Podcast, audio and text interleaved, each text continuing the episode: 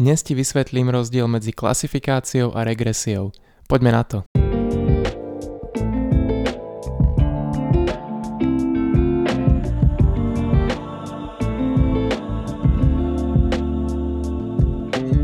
Ahoj a vítaj pri ďalšej epizóde podcastu Nauč neuróny. V poslednej epizóde sme sa rozprávali o tom, ako typ vstupu našich dát ovplyvňuje to, ktoré odvetvie umelej inteligencie sa bude danou úlohou zaoberať. V dnešnej epizóde sa pozrieme na druhú stranu našich dát, a to konkrétne na ich výstupy, teda na riešenia problémov, ktoré chceme, aby nám umelá inteligencia našla. Existujú také dva základné typy úloh, ktoré riešime pomocou umelej inteligencie a nazývajú sa klasifikácia a regresia. Takmer akúkoľvek úlohu, ktorú pomocou umelej inteligencie riešime, dokážeme zredukovať na jeden z týchto typov. Tento typ nám určuje to, aký použijeme model a ako ho budeme trénovať.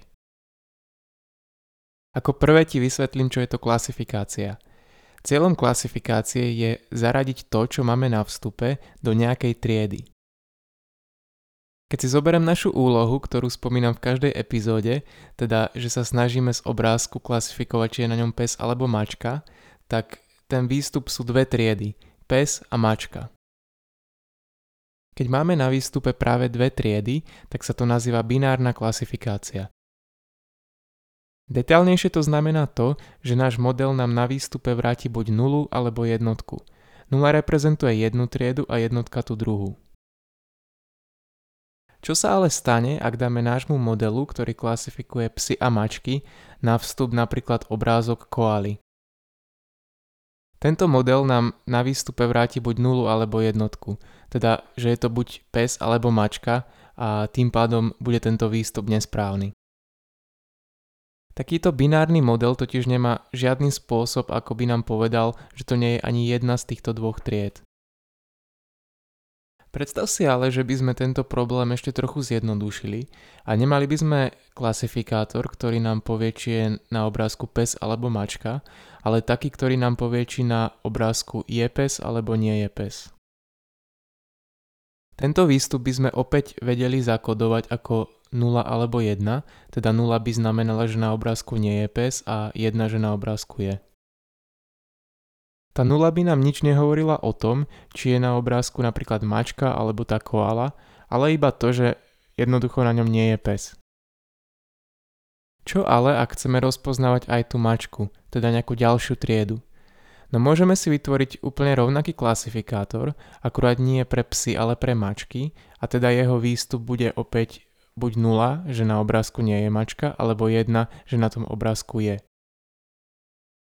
Tým pádom máme dva nezávislé klasifikátory a keď im dáme na vstup napríklad ten obrázok s koalou, tak nám obidva vrátia nulu. Takto vieme, že na obrázku nie je ani pes, ani mačka. Takýchto klasifikátorov si môžeme vytvoriť koľko chceme pre ďalšie a ďalšie triedy. Po anglicky sa tento prístup nazýva one versus rest, teda jeden proti zvýšku, pretože každý klasifikátor vždy klasifikuje tú jednu danú triedu proti tým zvyšným. Každý z týchto klasifikátorov však musíme nezávisle natrénovať. Takto sa to zvyklo robiť historicky, no dnes je to už trochu nepraktické. V dnešnej dobe už existujú klasifikátory, ktoré dokážu mať na výstupe viacero tried. Môže si to predstaviť ako všetky tieto naše klasifikátory spojené do jedného modelu, ktorý sa učí iba raz. Táto klasifikácia do viacerých tried sa dá ešte rozdeliť na dva typy – multiclass a multilabel. Priznám sa, že úplne neviem, ako sa tieto pojmy správne prekladajú do slovenčiny, niekedy je totiž lepšie ich neprekladať vôbec a tak ti radšej vysvetlím. Multiclass klasifikácia znamená, že na výstupe očakávame práve jednu triedu. V našom príklade to môže byť buď pes, alebo mačka, alebo koala, ale vždy len jedna trieda z nich. Takéto modely používajú na výstupe tzv. softmax funkciu. Viem, že ti to teraz nič nepovie a ja ju vysvetlím v nejakej ďalšej epizóde, ale môžeš si to aspoň zapamätať. Predstav si teraz ale, že máš obrázok, na ktorom je pes a sedí na ňom mačka. V tomto prípade sú na obrázku obidve triedy a radi by sme to tak mali aj na výstupe. Práve toto je ten druhý typ klasifikácie, ktorá sa nazýva multilabel a ten zjednotený model to rieši veľmi podobným spôsobom, ako keď sme mali tie binárne klasifikátory jeden proti zvýšku. Tie naše dva binárne klasifikátory, jeden, ktorý určuje, či na obrázku je pes alebo nie je pes a druhý, čo určuje, či na obrázku je mačka alebo nie je mačka, by nám obidva vrátili na výstupe jednotku. Tým pádom by sme dokázali klasifikovať obidve tieto triedy nezávisle od seba. Ten zjednotený model používa pre takúto multilabel klasifikáciu na výstupe funkciu, ktorá sa nazýva sigmoida. Viem, že ti to opäť nič nepovie, ale aspoň to dostávame do podvedomia. Tak už vieš, čo je to klasifikácia a teraz sa pozrieme na regresiu, teda na ten druhý typ úloh, ktoré riešime pomocou umelej inteligencie. Na rozdiel od klasifikácie, ktorá má na výstupe triedy, má regresia na výstupe nejakú číselnú hodnotu. Táto číselná hodnota môže predstavovať čokoľvek, čo vieme vyjadriť číslom. Môže to byť napríklad vek človeka, alebo nejaká cena, napríklad cena akcie na akciovom trhu, alebo e, napríklad teplota vonku v stupňoch Celzia. Tu regresiu si vieš predstaviť aj ako takú funkciu, ktorú sa snažíme preložiť cez nejaké dáta. Skúsim ti to vysvetliť na takom jednoduchom príklade – Predstav si, že sa snažíme predikovať, aká je cena bytu na základe toho, koľko má izieb. No a máme k tomu nejaké príklady dát, na základe ktorých chceme ten náš regresný model naučiť.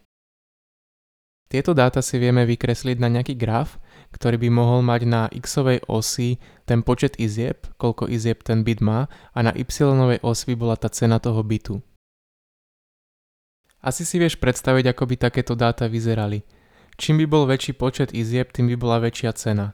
No a predstavme si, že by tá cena rástla lineárne, teda napríklad pre jednoizbový byt e, by bola tá cena 100 000 eur, pre dvojizbový 200 000 eur, trojizbový 300 000 eur a tak ďalej, takže by to bola nejaká lineárna závislosť. Tieto dáta by sme vedeli preložiť nejakou lineárnou funkciou, teda si predstav nejakú priamku, ktorú na tie dáta položíš a tá priamka nám vyjadruje tú závislosť. No a teraz si predstav, že v tých našich dátach nemáme žiadny štvorizbový byt a chceli by sme práve zistiť, že koľko by taký štvorizbový byt stál. Tým, že máme tie dáta preložené tou priamkou, tak tú priamku môžeme použiť na to, aby sme predikovali tie chýbajúce hodnoty, teda tie dáta, ktoré ten model nevidel, keď sa učil. Tá priamka samotná je teda ten náš výsledný regresný model, ktorý sme naučili – v našom príklade by mala hodnotu y sa rovná 100 000 krát x, teda ten y je tá cena a to x je ten počet izieb. Do tejto funkcie vieš teraz dosadiť akékoľvek x a získať tú výslednú cenu. Teda my v dátach nemáme žiadny štvorizbový byt a chceme zistiť koľko by stál, tak dosadíme to x sa rovná 4 a 100 000 krát 4 je 400 000, takže to je tá výsledná hodnota, ktorú chceme predikovať. Dúfam, že si na tomto jednoduchom príklade pochopil tú základnú myšlienku regresie, no reálne sú samozrejme tie úlohy trochu zložitejšie. V tomto príklade sme predikovali tú cenu bytu len na základe jedného príznaku, ktorým bol ten počet izieb. Reálne však máme takýchto príznakov oveľa viac, teda predstav si, že ten model má na vstupe aj aká je poloha toho bytu, ako je vybavený a tak ďalej. Zároveň sme zjednodušili to, že tá závislosť a tá naša funkcia je lineárna. Toto nemusí byť vždy pravda a môže to byť takmer akákoľvek funkcia. Ja úplne neviem, aká je tá závislosť pri cenách bytov, ale keby si zoberieš napríklad, že chceš predikovať ceny akcií, tak tie určite nerastú a neklesajú iba lineárne. Rozhodne nie Bitcoin, toto nie je finančná rada. Tak už vieš, čo je to klasifikácia a čo je to regresia a aké typy úloh sa nimi zvyknú riešiť. Väčšinou je to pomerne jasné, či daná úloha vedie na klasifikáciu alebo na regresiu, no existujú aj úlohy, ktoré sa dajú riešiť oboma týmito spôsobmi. Kedy si som napísal jeden blog post, kde som experimentoval práve s jednou takouto úlohou, takže ho linknem dole do popisu epizódy. To už je na dnes odo mňa všetko, tak dúfam, že sa to dalo pochopiť a ak by si mal nejaké otázky, tak mi ich kľudne napíš na nejakú zo sociálnych sietí, ktoré uvediem dole do popisu.